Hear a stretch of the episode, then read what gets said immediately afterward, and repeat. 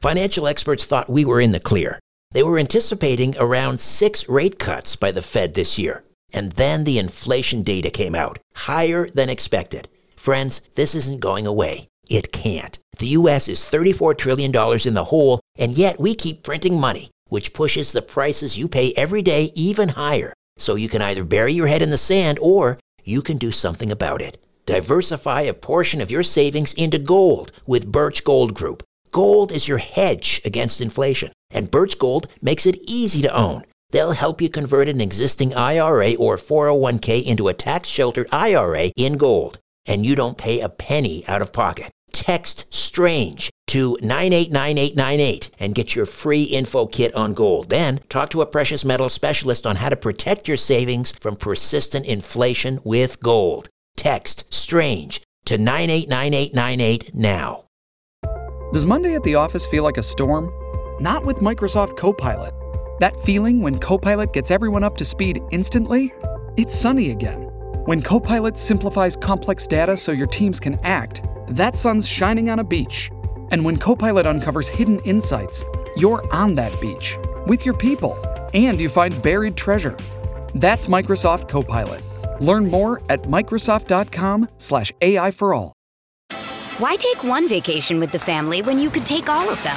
With Royal Caribbean, you don't just go to the beach. You visit a private island and race down the tallest water slide in North America.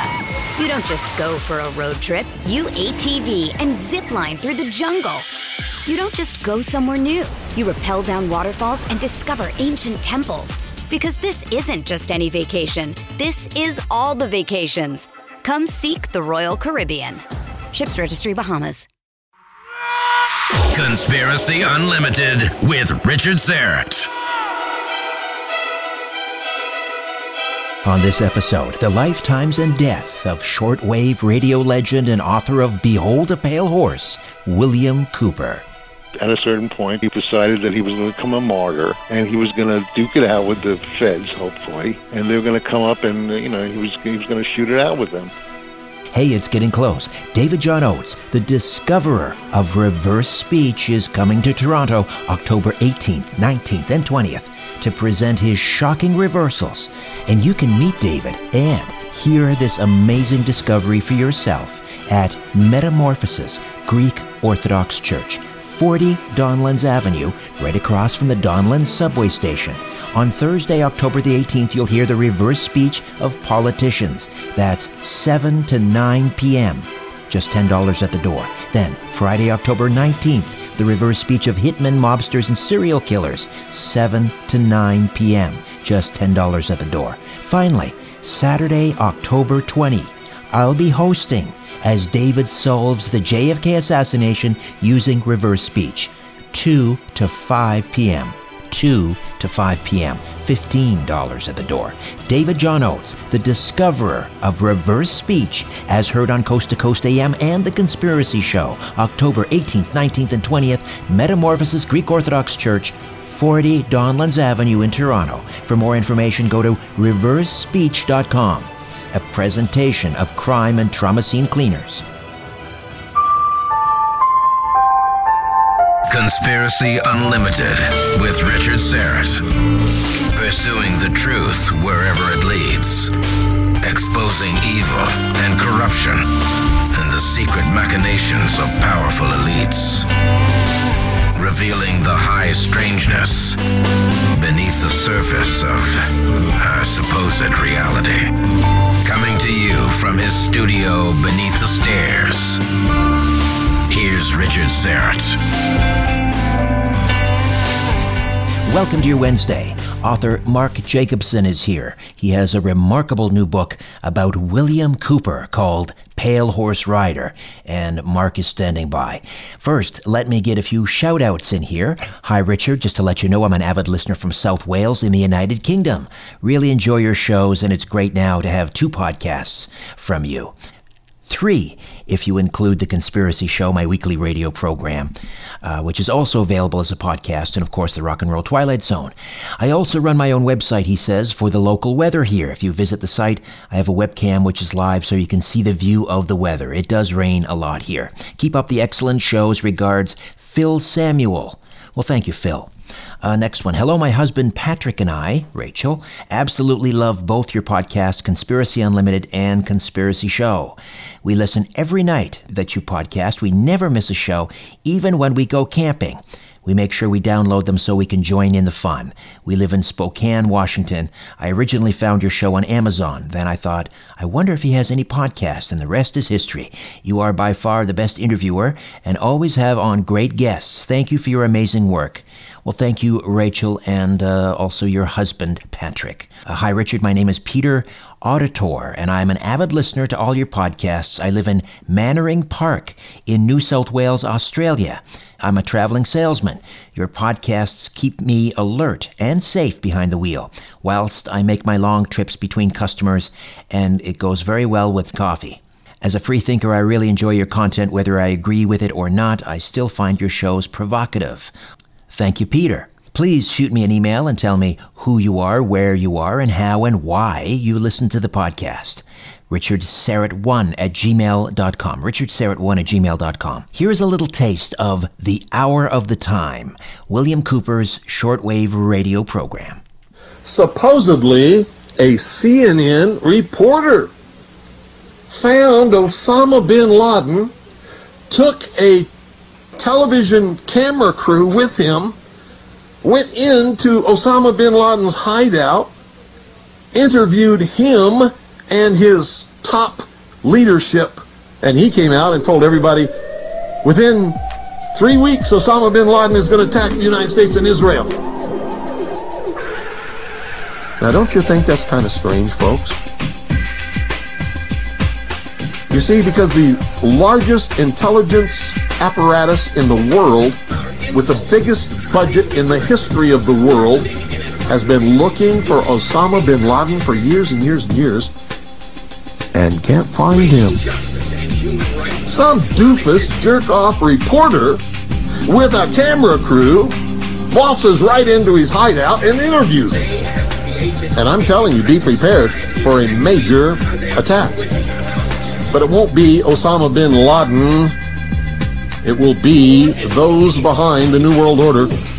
I wonder what Osama bin Laden's targets are supposed to be. And if they don't, you know, if this doesn't materialize in the next two or three weeks, it will eventually materialize because they haven't succeeded in getting the guns out of the hands of the American people, nor have they succeeded in taking our freedoms away. And so I tell you with a certainty, they must do something terrible in order to stop this backlash and regain the sympathy of the mass herds of sheeple out there. Milton William Cooper was an American radio broadcaster and author best known for his 1991 book, Behold a Pale Horse. In the book, Cooper asserted that President John F. Kennedy was assassinated because he was about to reveal that extraterrestrials were in the process of taking over the Earth. Cooper described the Illuminati as a secret international organization controlled by the Bilderberg Group that conspired with the Knights of Columbus, Masons, Skull and Bones, and other organizations.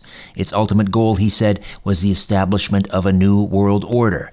As Cooper moved away from the ufology community and toward the anti government subculture in the late 1990s, he became convinced that he was being personally targeted by President Bill Clinton and the Internal Revenue Service. In July 1998, he was charged with tax evasion. An arrest warrant was issued, but Cooper eluded repeated attempts to serve it.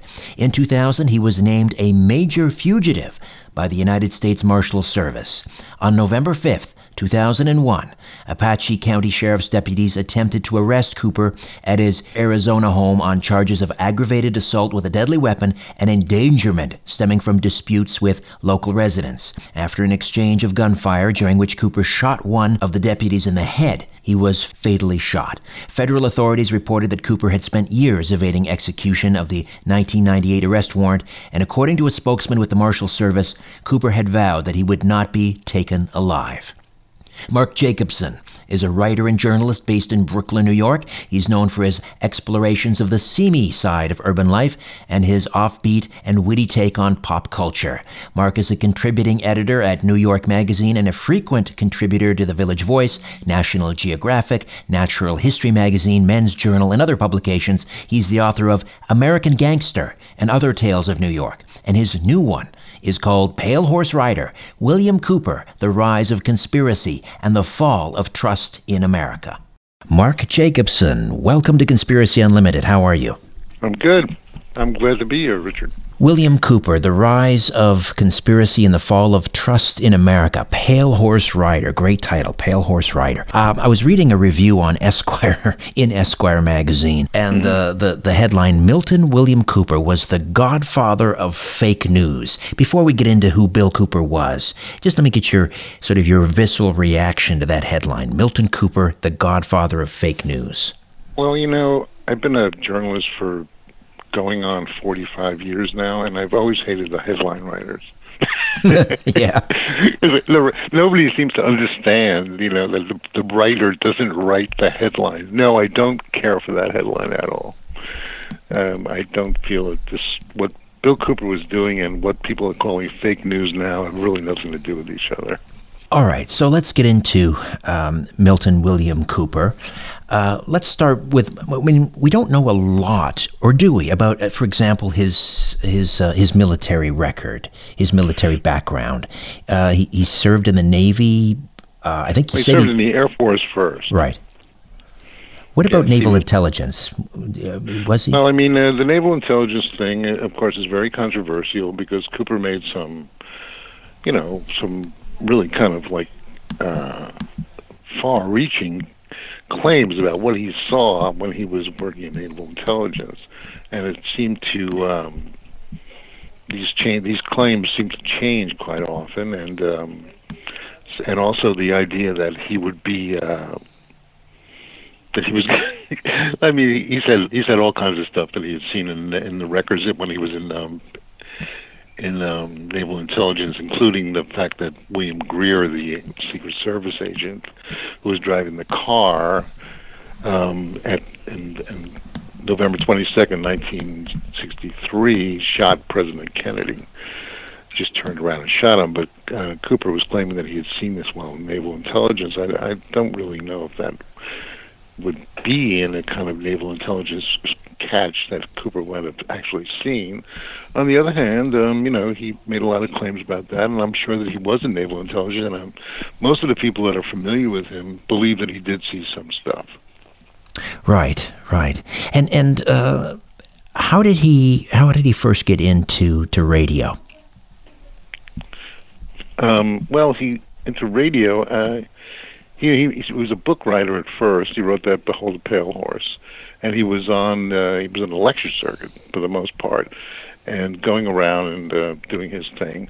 And it was only until he, appeared on the scene in the UFO world in 1988, and his radio show began in 1991.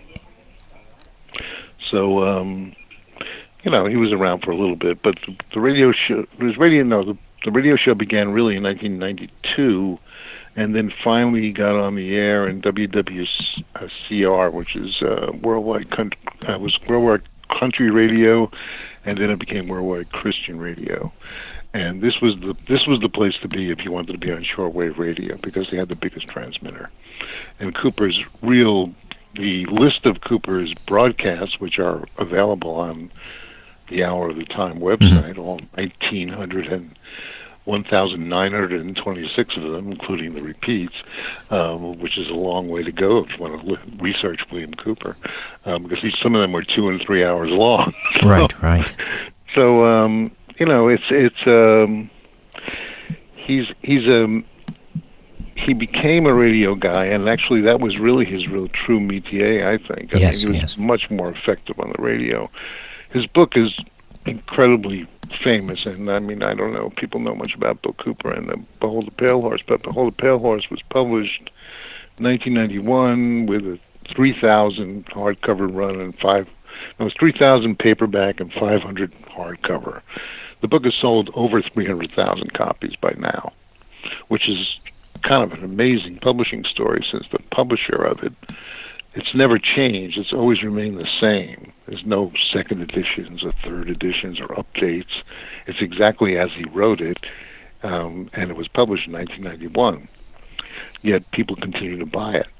And um, just as a small background about the book, I mean, uh, book didn't really take off in the beginning, but actually, um, the people that were reading it, for the most part, in the early part of the career of Bill Cooper, were um, rappers, um, right, people right. in the hip hop world, and they picked it up for. I can go and explain it all for you, but it would take a while.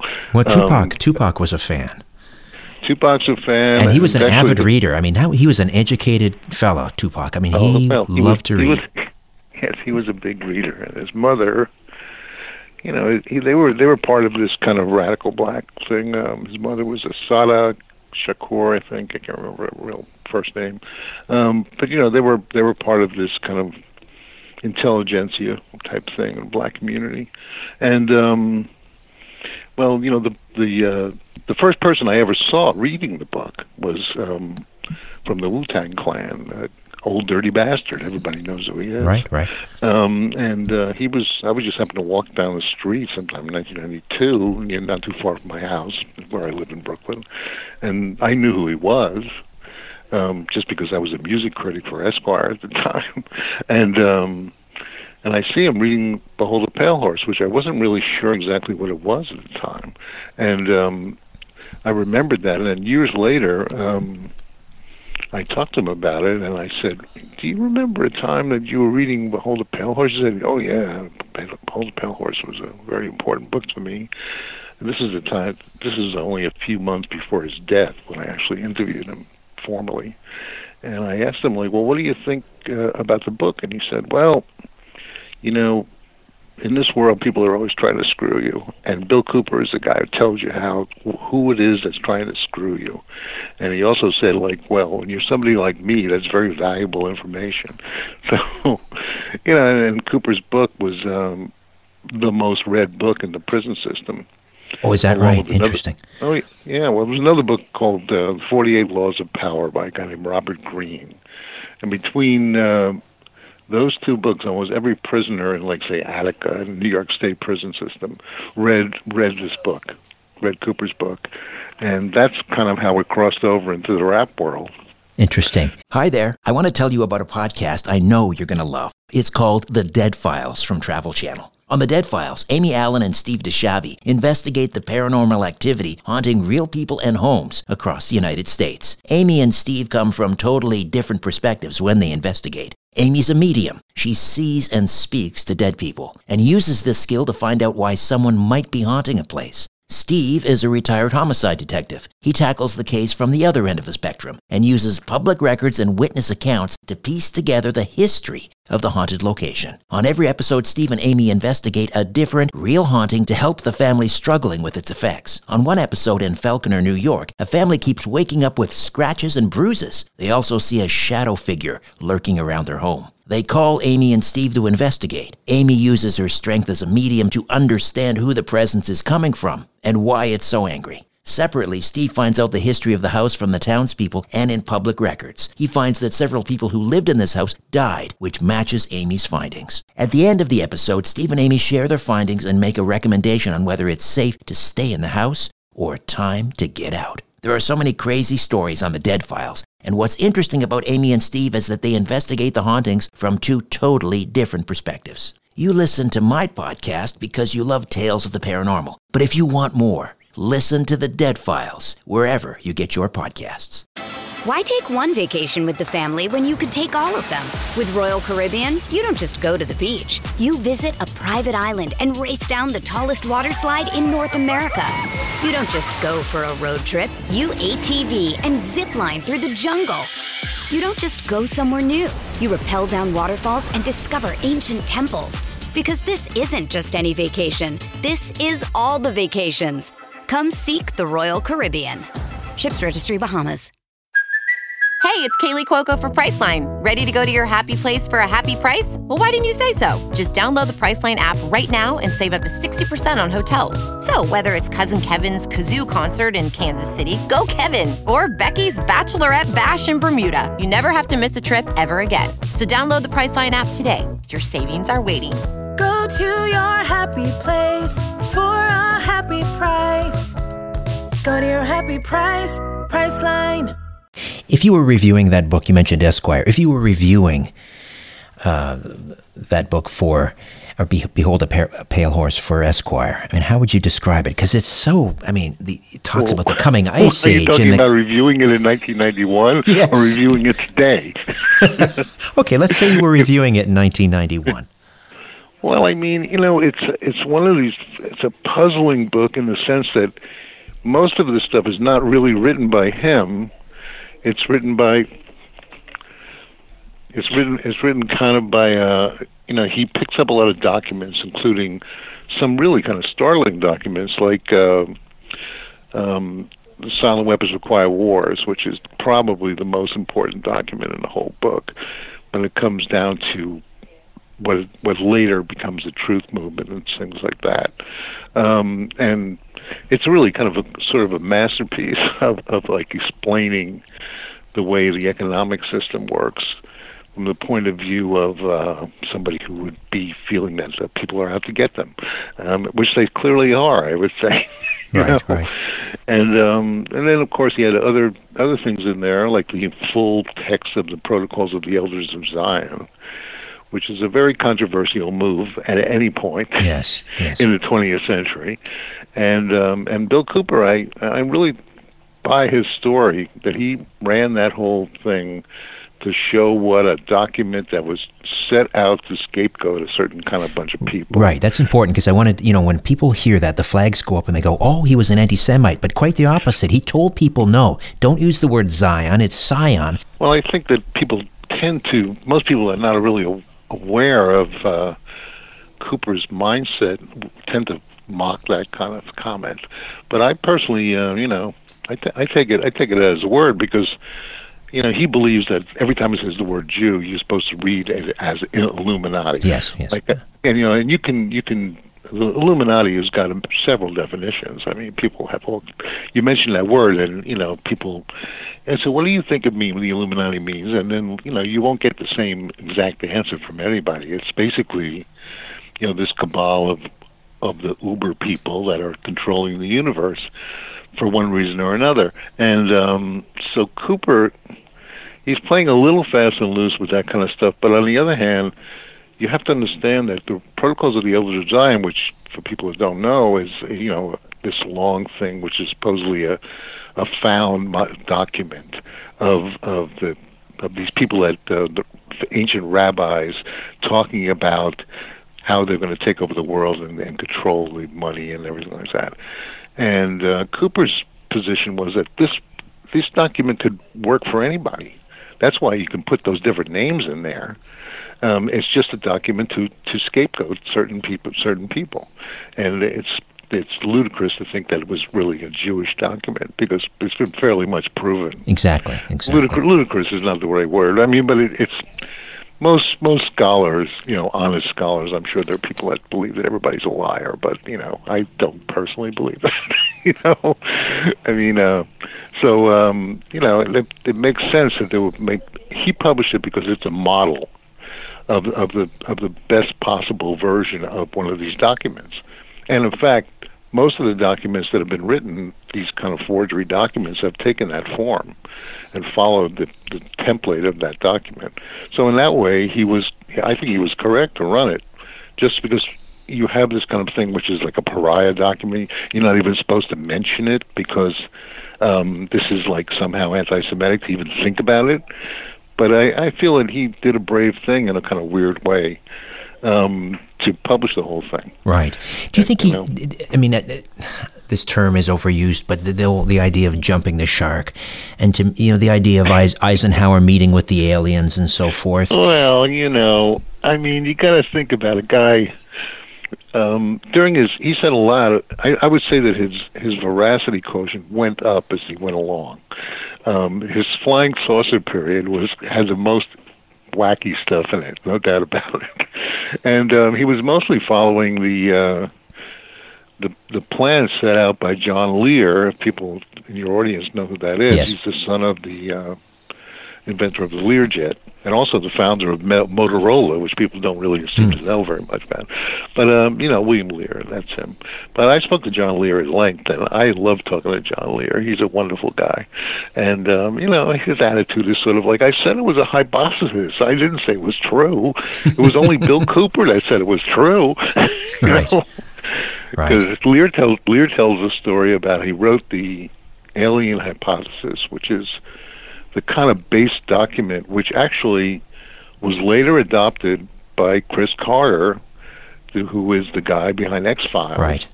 And he basically takes that point of view and goes with it, which and I think it was a brilliant entertainment move because it's a great idea. That you know one of the things in there is that Eisenhower met with Cooper's version is somewhat different, but the basic idea is that Eisenhower met with the aliens from outer space to make a deal. This was supposedly at Edwards Air Force Base in 1954, and they sit down. You know, Cooper, uh, I mean uh, Eisenhower, and and this big alien. You know, this nine foot tall alien. Sit down and they have this, and they talk turkey. And what Eisenhower wants is enough technology to stay ahead of the Russians the things that became later the B 2 bomber and all this stealth technology is supposed to be alien technology.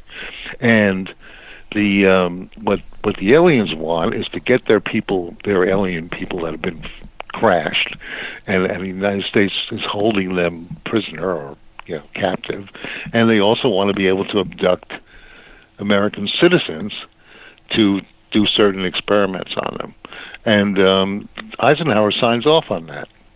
So so, you know, right there in that little uh, the little one afternoon uh, thing, you get like a huge amount of American mythos that that continues on to this day. And um, it's very difficult to tell people that feel they've been abducted by aliens. That's like, well, that's not possible. you know, you know that that they didn't see what they saw. And in fact, when you go back and look at the development of American conspiracy movement, um, which I basically, you know, I I'm not against it, or I, I'm I'm kind of neutral about it. You know, I just think it, it just exists. You know, and I don't take a political stance on it. But um, the UFO thing was the first time that a large percentage of the people in the world, you know, and this country in particular, believed that they were seeing something, and the government was telling them no, it's actually not happening. So it's that was the beginning of the of the of the undercutting of trust for for organizations like NASA or the Air Force or something like that because you know you know what you saw. You know what you saw, and now some guy from the FBI is coming along and telling you you didn't see what you saw. So, I mean, whether or not you you what you saw is hard to to um, you know it could have been swamp gas, but it looked like a UFO. So if somebody's telling you that it doesn't exist, and you're you're kind of like need to go to a psychiatrist, this is the beginning of really kind of like. Uh, the rooting of things where people beginning to feel that like I'm not going to trust these guys. I don't think that they're telling me the truth, and um, it goes on from there. And for Bill Cooper, the main the main moment is really the Vietnam War because when Cooper goes is in the before he was in the Air Force for several years, he um, you know actually worked on nuclear bombs, A bombs, and um, which got him in position to look at the apocalypse square in the face, um, and then when he's working when he moves on to Navy to he joins the Navy after getting out of the Air Force. And then uh, his his goal at one time was to serve in every single uh, branch of the armed forces but the Navy, he went in the Navy, and then he wanted to get transferred to the front lines in Vietnam, and they granted his wish, and he became a patrol boat captain on the uh, Cua Viet River, which is very close to the DMZ. So the NVA, people remember that the North Vietnamese Army, uh, lobbing these uh, 122 millimeter rockets across the river. It's a terrifying situation, and Cooper's out there on the boat trying to save his men, at least according to him. And I, there's no reason not to believe it. So, um, and he is uh, so. At that point, he begins to look at this. He's a gung ho guy from a military family, and he's beginning to dawn on him that the stuff that they told him about why he was over there, which was to fight for freedom and against communism, all that kind of stuff like that, was not exactly accurate. In fact, the Americans, besides not were not the good guys. Maybe they were the bad guys. Then the Vietnamese were just fighting to protect their homeland. At least that's what Bill Cooper wound up thinking, and he's very clear about that. And it's not like you know I'm not putting words in his mouth, but uh, and um, at that point, you're starting to, you're beginning to feel that um, well, you know, and this is just not right. I mean, I, I'm not. I'm. This is not the way it's supposed to go. I'm supposed to be over here defending the Constitution and, and doing the right thing, but I'm not. And um, and then when he goes to naval intelligence, he's uh, he starts reading these documents, which are direct direct conflict to what he knows is actually going on, because he's reading the the um, the classified documents that come into the Admiral Clarey, who's working for a guy named Admiral Clarey. Um, the, documents are coming into his office, and he's supposed to triage them out and show the the brass the stuff they need to see. So he's seeing it all, and he's seeing that the stuff that, that President Nixon is saying on the radio is not accurate. So he begins when he gets out of the army, gets out of the air, I mean the navy. He comes back to the states, and he's sort of like completely confused, and he's beginning to find. That's when he begins to look for his path about trying to find what he considers to be the truth. Wyndham Hotels and Resorts makes travel possible for all. Whether it's the long haulers looking for a great cup of coffee, a roomier rest for the on a whim road trippers, or a place to make summer memories with the whole family. No matter who you are, where you're going, or why, with 24 trusted brands to choose from like La Quinta, Days Inn, and Super 8, your Wyndham is waiting. Get the lowest price at wyndhamhotels.com. Restrictions apply. Visit website for more details. This episode is brought to you by Paramount Plus. An unlikely friendship begins in the Paramount Plus original movie Little Wing, starring Brooklyn Prince with Kelly Reilly and Brian Cox. Reeling from her parents' divorce, Caitlin steals a valuable bird to save her home, but instead forms a bond with the owner, leading to a new outlook on life. Little Wing, now streaming exclusively on Paramount Plus. Head to ParamountPlus.com to try it free. Rated PG 13.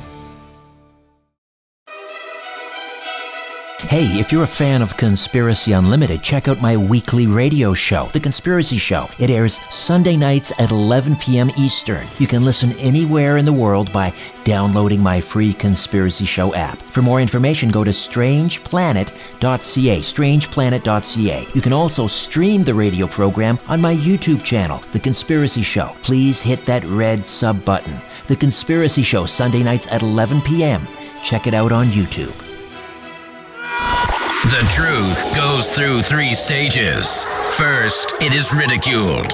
Then, it is violently opposed. Finally, it is accepted as self evident. Let me just read that again. I don't know what that means. Conspiracy Unlimited with Richard Syrett. Author Mark Jacobson is here talking about William Cooper. What was he like as a, as a as just as a normal human being?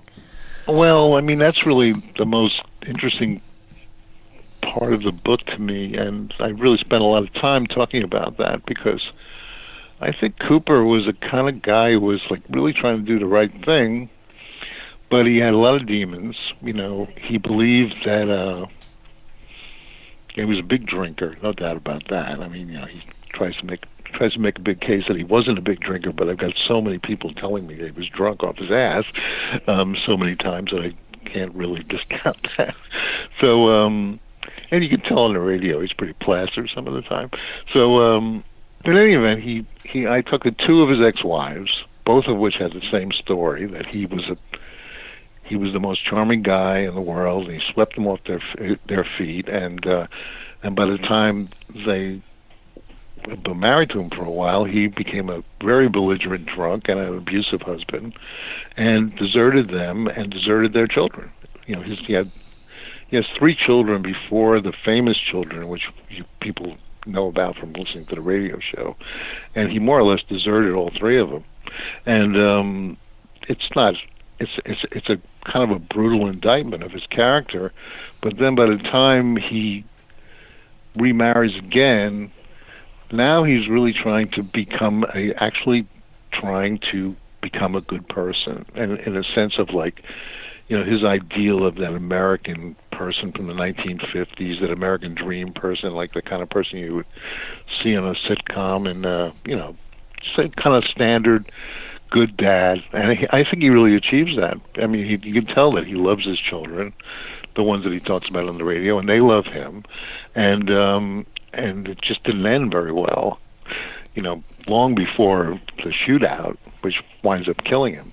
But um, it, it's just it's just his his story was just fantastically interesting to me because he just seemed like this kind of classic American figure from the last third of the 20th century.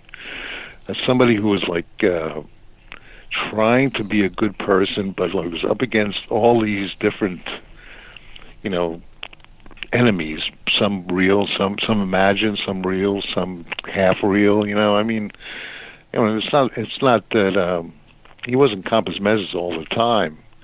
You know, he says a lot of strange things, but he says a lot of brilliant things too. He was a brilliant guy in a lot of ways, and I, I some of the things that he said I find to be as intelligent and kind of insightful as anything I've read from any famous professor like Fredric Jameson or any of these kind of people who were supposed to be such great, great thinkers. Is there something I mean, that Bill he Cooper said? was a very smart guy. Is there something that stands out in your mind that's something that Bill Cooper offered up that you thought, wow, that's profound beyond words? Well, I mean, I think, for instance, um, this might sound a little crazy, but um, I think his ability to see through metaphors, which he calls symbology, he's the only person I've ever heard use that word.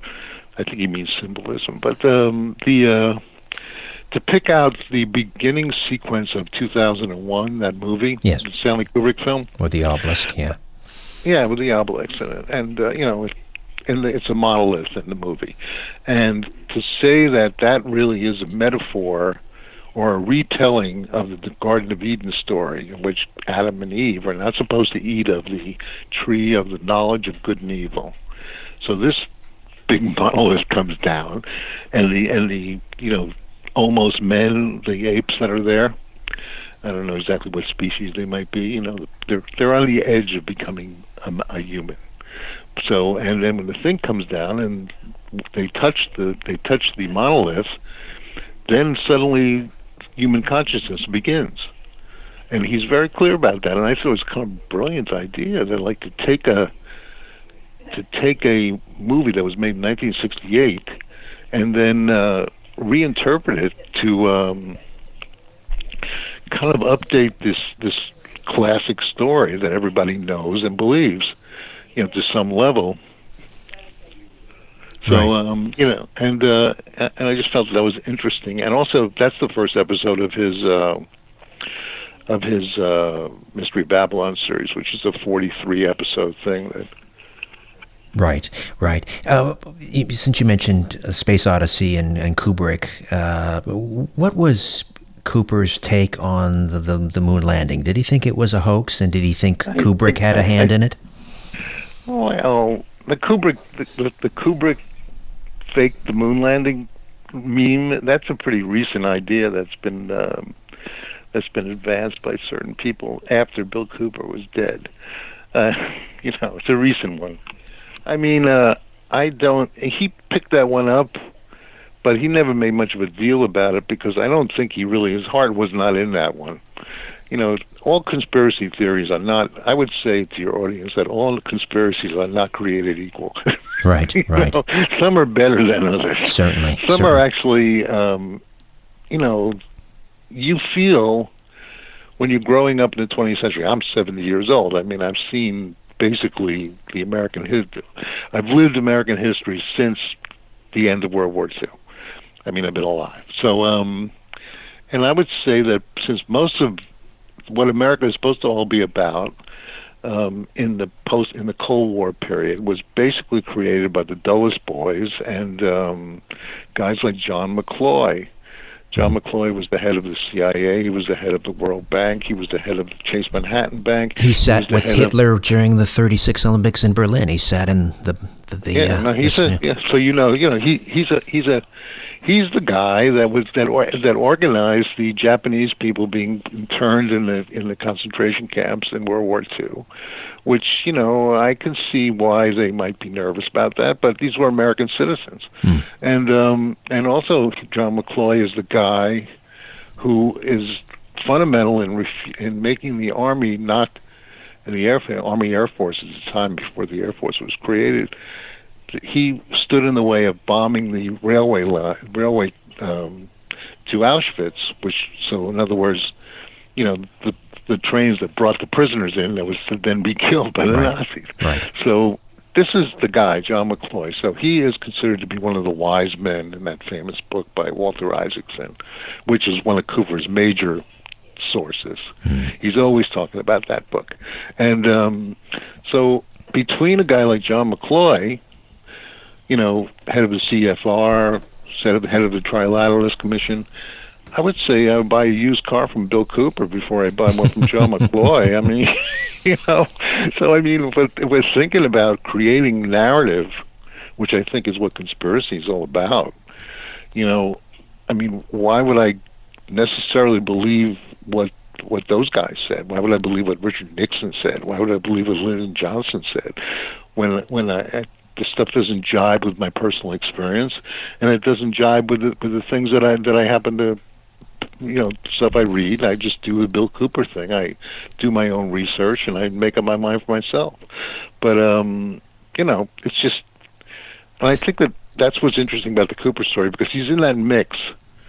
He's in that mix of all that stuff and he does it all before the beginning of the internet. He does it all before right. 2000. And modern conspiracy, to my mind, begins with 9/11. Yes. You know that that's the beginning of the, of the kind of conspiracy movements that we are familiar with, that people talk about all the time, and the liberals hate them, and you know I don't know, you know it's like to be a conspiracy theorist is one of the worst things you could possibly be. You know, it's the worst put down in the world. You know, but I feel I feel that this is like stupid. You know, it, it just it just doesn't first of all, some of this stuff is, uh, yeah, you're familiar with a guy named Kenn Thomas? Yes, yes. Yeah, so Kenn Thomas and Jim Keith were big Bill Cooper fans. And um, Kenn Thomas invented the word parapolitics. So he didn't like the word conspiracy. He liked the word parapolitics. In other words, um, this is a, what could have happened. This is like, you know, a, a, an adjunct adjunct to history. You know, can you see it happening this way since, like, we how many times do we have to the historians have to be proved to be incorrect or pushing their own you know sharpening their own act you know or you know to, to uh, make you feel that well this isn't really set in stone here. There they could have happened another way. So when you and when you come up with a decent conspiracy theory which i think is uh, you know, there's a lot of them around that are really kind of like have a lot of resonance to them. I, have always I, said I, I, particularly don't think the moon one is one of them. I'm with you. Myself. No, no, I, I agree. I mean, you know what it is about that kind of stuff. I think that that, that really is an attack on the human on, on the human brain. Well, the other thing I mean, it, the it idea does, that you couldn't think of how to get to the moon. Right. You know, it's just seems to be an insult. I agree. I agree. But I love hearing. I, I love, uh, and I've had people on the program, uh, various programs, debating it. I think it's an interesting debate. However, uh, what it allows uh, the mainstream media and others to do. And uh, our friend over there at Esquire magazine, who wrote the review, to conflate. So, whenever you want to sit down and talk about uh, a, a, conspiracy. Then, of course, they bring up the they conflate the the lunar landing hoax with Bigfoot and whatever you want it, whatever you're there to talk about. And of course, you're dismissed and discredited before you get out of the gate. That's a good I, I agree with you completely. Well, I, have always said that you know to believe that everything is a conspiracy is about as useful as saying that nothing is a conspiracy. Um, but I, there is I think the the uh, um, the writer at Esquire made one maybe legitimate, interesting point. I want to get your take on that, and that the idea that Cooper really provided the ideology for the right wing militia, which led to Timothy McVeigh, which led to the Oklahoma bombings. What, how do you, what do you think of that? Well, I don't think that, that Bill Cooper didn't have anything to do with that. I mean, what happened this the Oklahoma bombing, whatever whatever you think happened there. I mean, you know, the school of thought that says that Timothy McVeigh was not the if he did it, he was a robot, a zombie. You know, I could see that happening. I mean, I've seen the Manchurian Candidate like everybody else, and it's one of the great movies of all time, as far as I'm concerned. I'm talking about the first one, even a better book, one. even a better, yeah, Richard Condon's and the book, book, is great too. Richard yes, Condon yeah, is a yeah. genius, man. You know, uh, Richard Condon writes the uh, writes the forward for um, that book about uh, mind control by that guy. What was his name? Walter Bowart. You ever familiar with that book? No, no. It's very interesting. Very interesting. Well, the book. thing that Condon Uh, said that stuck out to me was, I think it was Condon, that you imagine your worst nightmare uh, about some some situation, and and the truth is probably you can guarantee the truth is probably far worse. well, yes, I, I would say that if it's um, when you're in this when you're in this zone of um, mind control and uh, you're trying to change people's minds, you know, and this goes back to uh, you can go through you can go through a whole long history of this. One of the things about William Cooper, which I found to be very interesting, was that he hated this guy John B. Watson. Do you know? Do you know who John B. Watson is? No, no. John B. It's a fact. He's a. You should look him up. He's a fascinating figure. He's the founder of behavioral psychology. B.F. Skinner got Ah. everything. Everything that B.F. Skinner ever said, he more or less got from John B. Watson. And John B. Watson is famous for one thing. He um, he's famous for several things, but uh, I mean he's not famous enough that anybody knows who he is. But to me, he's famous for one thing. He took a he took a small child from an orphanage. He was the head of the psychology department at Johns Hopkins. He wasn't a nobody, um, and this is back in the very beginning of the 20th century when the psychology, the idea of the study of the human mind, became something that became critical. You know, because democracy brought on the uh, idea that everybody could, could think for themselves. You know, they it was they weren't just serfs anymore. Now they're going to be consumers, and you know all this kind of stuff that Americans walk around and think of that they are. And so Watson, Watson uh, took a, a small child from an orphanage, who they call Little Albert, and uh, he basically conditioned. He felt that you can condition anybody to do anything and he was a he was the ultimate believer in the in nature nurture debate.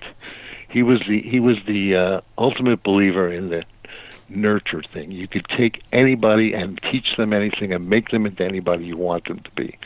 So because he was kind of a sadist, what he did was he got this little baby and put it and he put a white mouse into the crib. And every time the white mouse was in the crib, his assistant would hit this really loud gong right behind the kid's ear. So the kid eventually became, uh, you know, a conditioned to be afraid of white mice because um, because it was unpleasant to see them. You know, it was Right. like seemed like. So then he then he got to the point where he was, a, was able to convince the kid that be afraid of everything that was furry. You know, it didn't have to be a mouse; it was just something furry. And then there's, then he convinced the kid to be afraid of everything that was white. And um, there's this famous picture, actually, I think it's probably you can find it on the internet, of John B. Watson wearing a Santa Claus mask and a kid going, ah! Oh my gosh. so it's like this horrifying thing. And he's not, you know, and and can you guess what John B. Watson wound up being in his late part of his career? I I'm guessing something to do with MK Ultra. I don't know. no, how about the vice president of the J. Walter Thompson Advertising Agency? ah, yes, yes. Interesting. course, it's, it's right. it was like uh, Freud's nephew. Um, Oh, Bernays, yeah, Bernays, Bernays. and the, uh, yeah, the- he, they come together. They're Yeah. they're they're a team, kind of. so, Right, right. I mean, these are the kind of things. But William Cooper is the kind of guy, like you know, he doesn't just look on the in- you know, he doesn't. He's not somebody like the, the kind of people that, that. The annoying thing about conspiracy and truthers of today is that like they don't do their own research. they don't.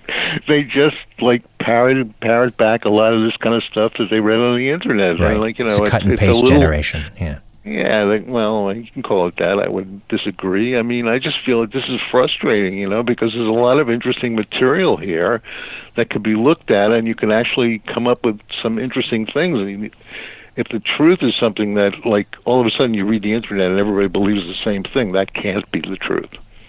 it's not Right. possible. Right. So you know, it, it's it's just. and But Cooper wasn't like that. I think his followers a lot of his followers, you know, which there are many, um, were never really understood the world the way Bill Cooper did because they don't have any sense of humor, which is a drag, you mm-hmm. know. And I think Bill Cooper had a fantastic sense of humor. You know, he a lot of the stuff that he came up with was clearly some kind of like weird practical joke. I mean, the idea that they were going to shoot a rocket the Galileo project, and it was going to shoot it, and it was going to smash into Jupiter, and then it was going to blow up and create a new star that had already been named Lucifer. I mean, you know, this is a great story, but I mean, it's not exactly a, a serious theory. you know, I think he did it as a as a kind of prank. Right. Which maybe a, a lot of conspiracy people have pranks in them. You know. You know, it's part of the being a he's sort of a half a Banksy kind of guy. Was and, he uh, dangerous? Uh, was he dangerous?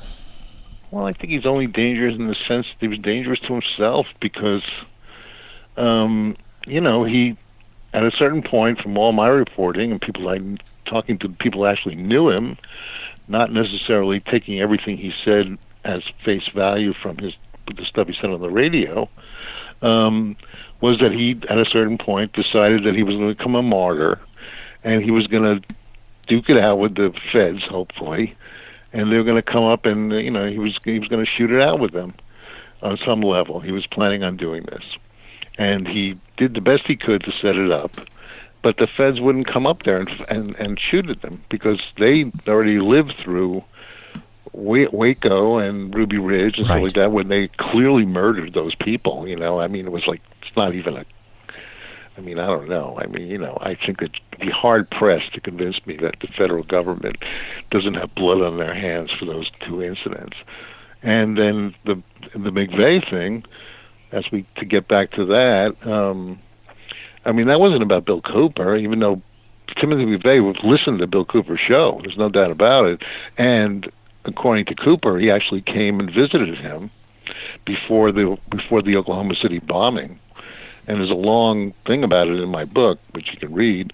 Um, and in fact, the FBI came in and, and interviewed Cooper after the bombing to find because they had heard that, that McVeigh had come to visit him, and um, you know, but McVeigh wasn't.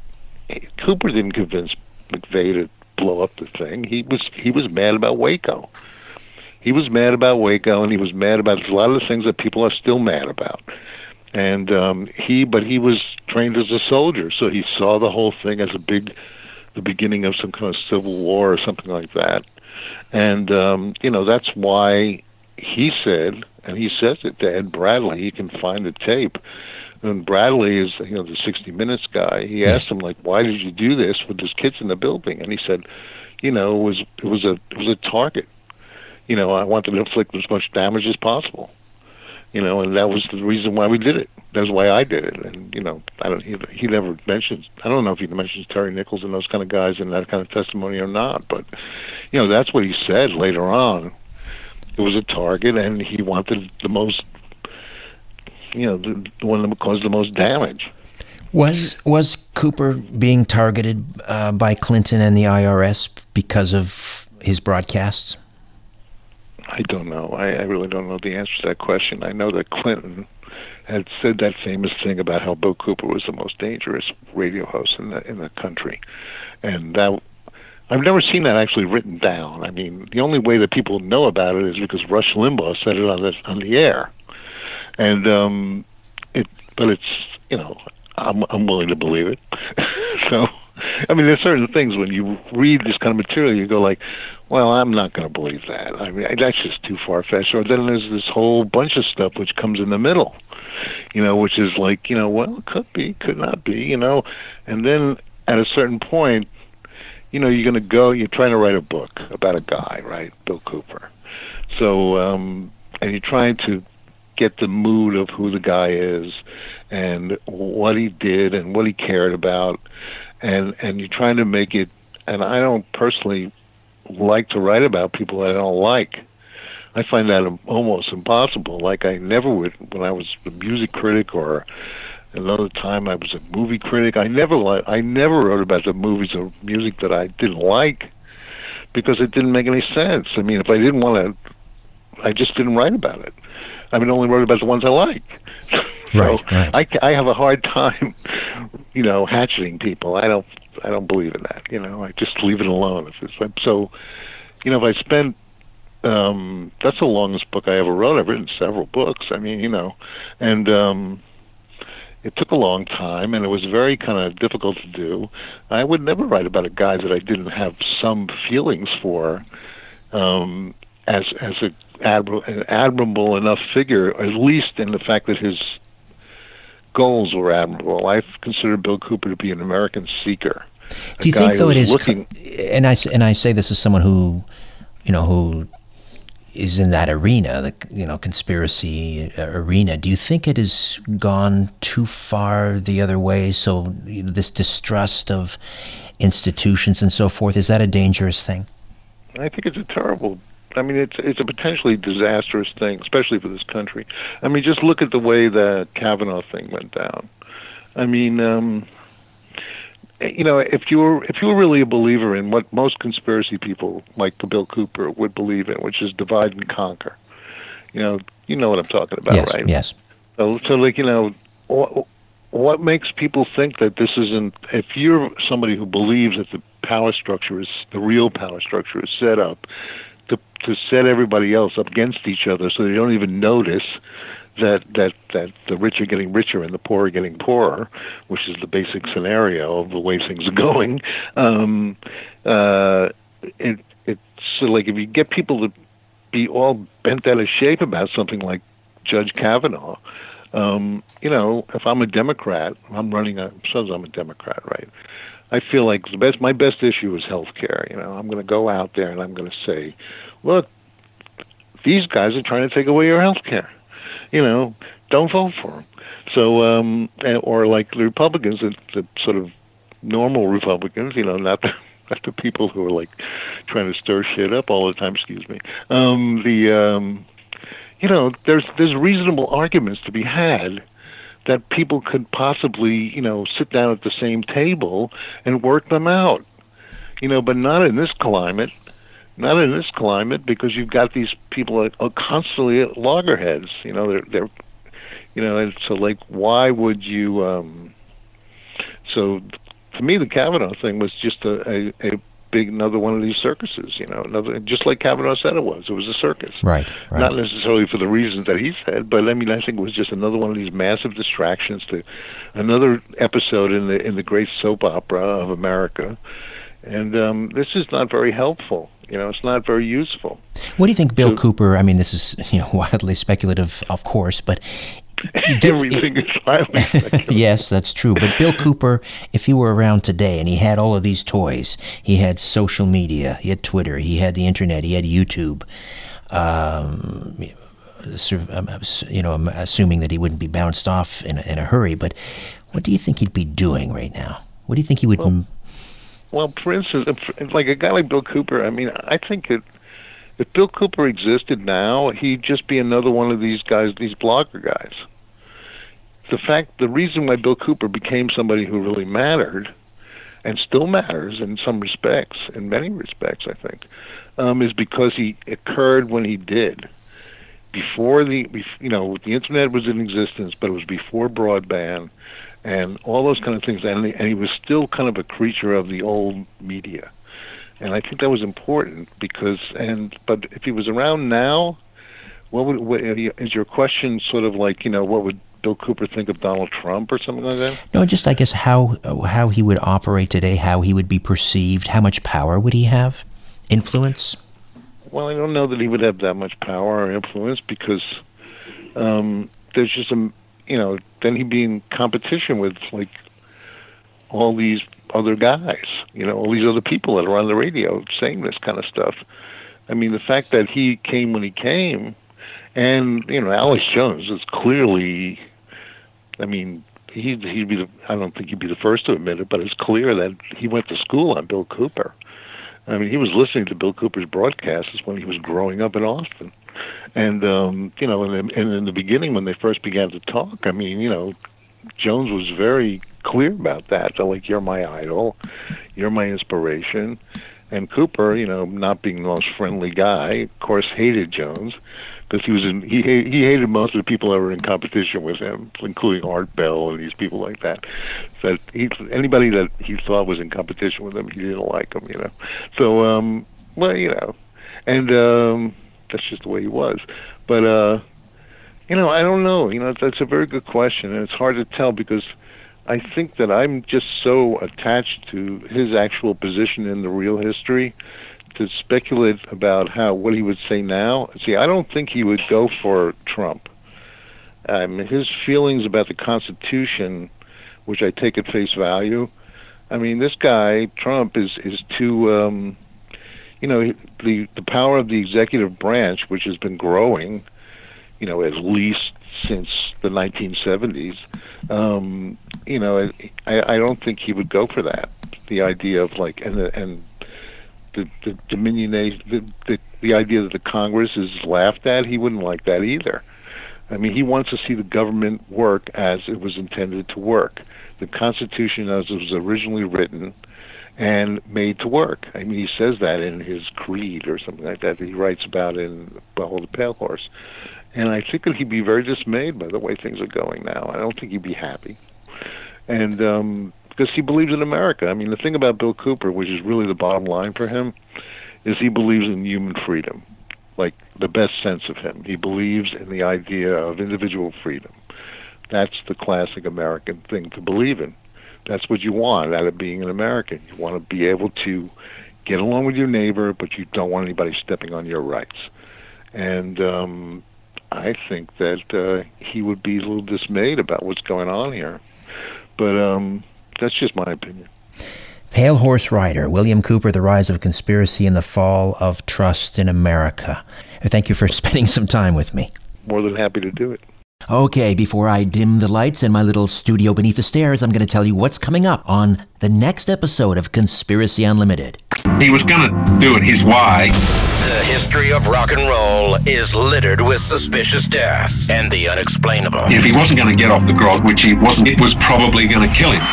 Lennon, Hendrix, Presley, Jim Morrison, the truth told by the experts and the people there. Revelations that will blow your mind.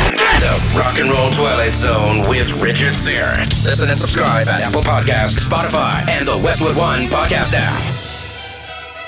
Next time on Conspiracy Unlimited, who is QAnon? Is he a Trump insider, part of the war against the deep state, or an elaborate hoax? Until then, I'm Richard Syrett. So long for now. A new Conspiracy Unlimited with Richard Syrett drops every Monday, Wednesday, and Friday at conspiracyunlimitedpodcast.com. Blow your mind. That is all for now. Oh, and remember to share and give a five star review because we have huge egos and need love. We're like cats, we need. We need constant petting.